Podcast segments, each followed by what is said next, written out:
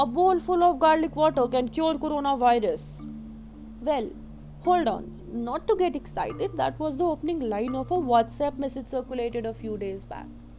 Hello there, this is Dipakshi, a media student from Chitkara University. As if there was less fake news or rumor mongering existing in India pre COVID scenario, the situation has gotten worse now. People are believing on almost everything that they read online or hear from somebody around. False or unverified information spreads just like accurate information on the web, possibly even more faster than that, thus going viral and influencing public opinion and their actions on the same. There has been a hike in fake news in recent times due to immense use of social media and online news media. It has become much easier to spread fake news now than how it used to be earlier. The kind of news when spread may have a severe effect. In the early 2000s, the growth of online news portals prompted a new set of challenges and concerns among all. Platforms to showcase viewpoints and opinions were good, but when done in excess, it made it easier for an opinion to get forwarded and forwarded until it was perceived as truth or fact by other people. Where on one side, humanity is suffering so bad because of COVID outbreak, the issue of online misinformation has been severely increasing too. Rumors and false claims are fueling confusion and creating more panic among people who are already afraid of the COVID scenario. While most of the time this rumor spreading is unintentional, but in some cases it is done purposefully and intentionally by some people. Most of the people become a carrier of fake news without even knowing what they are communicating or posting on their wall is true or not. Whenever we come across an information, we just find it worth sharing, we share it without even giving a second thought if it is true or not. Anxiety about COVID 19 is so much so that it makes people like us more willing to try anything, like anything that might give us a psychological satisfaction in this time, thus, making us an easy target of scams. The effects can be tragic. For example, recently in Iran, which is one of the hardest hit countries of COVID, more than 210 people died from drinking tax- toxic alcohol after claims circulated online that it could possibly treat or prevent coronavirus.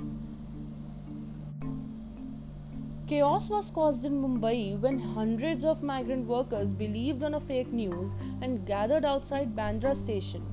It created a riot like situation there. Similarly, when a news agency mistakenly published news about few residents of Noida being quarantined, panic was created in the entire zone because of that. However, the news agency corrected it afterwards, but until then, the damage was already done.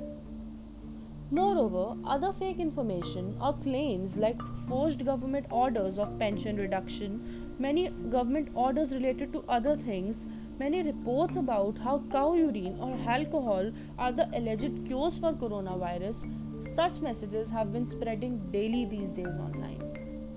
With the number of COVID 19 cases jumping 10,000 every day in our country, rumors about a stringent lockdown returning across the country are spreading on WhatsApp groups and social media posts like wildfire.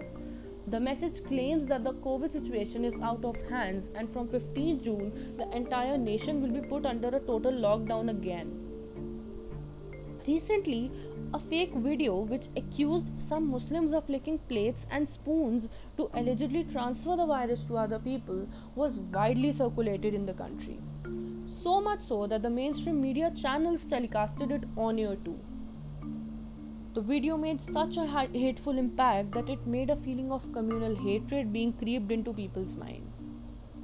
Now, the question arises how government is handling the situation. Considering the aftermath of a fake news getting viral and its effect, it is extremely essential that certain measures should be taken by individuals and on a societal level in order to reduce or distinguish between real and fake news it is unfair to put the entire situation on government right now. We as citizens should do something on our part too. Here are the few measures taken by authorities and government to control this infodemic during pandemic.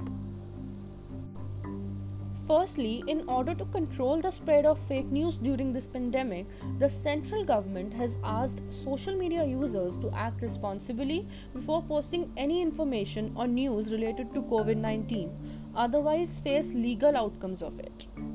Also, the Supreme Court of India has laid down an order asking all media houses to be responsible while telecasting or printing any information related to COVID and giving away only government verified data to the public.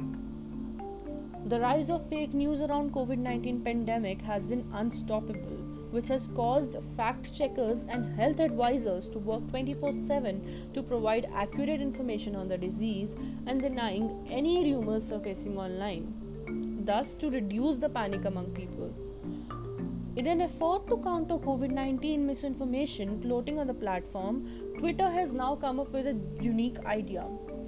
Twitter has claimed to add labels and warning messages over some tweets that will have misleading COVID 19 information so that people get an idea about fake or true while reading them and must not forward something that they find fake.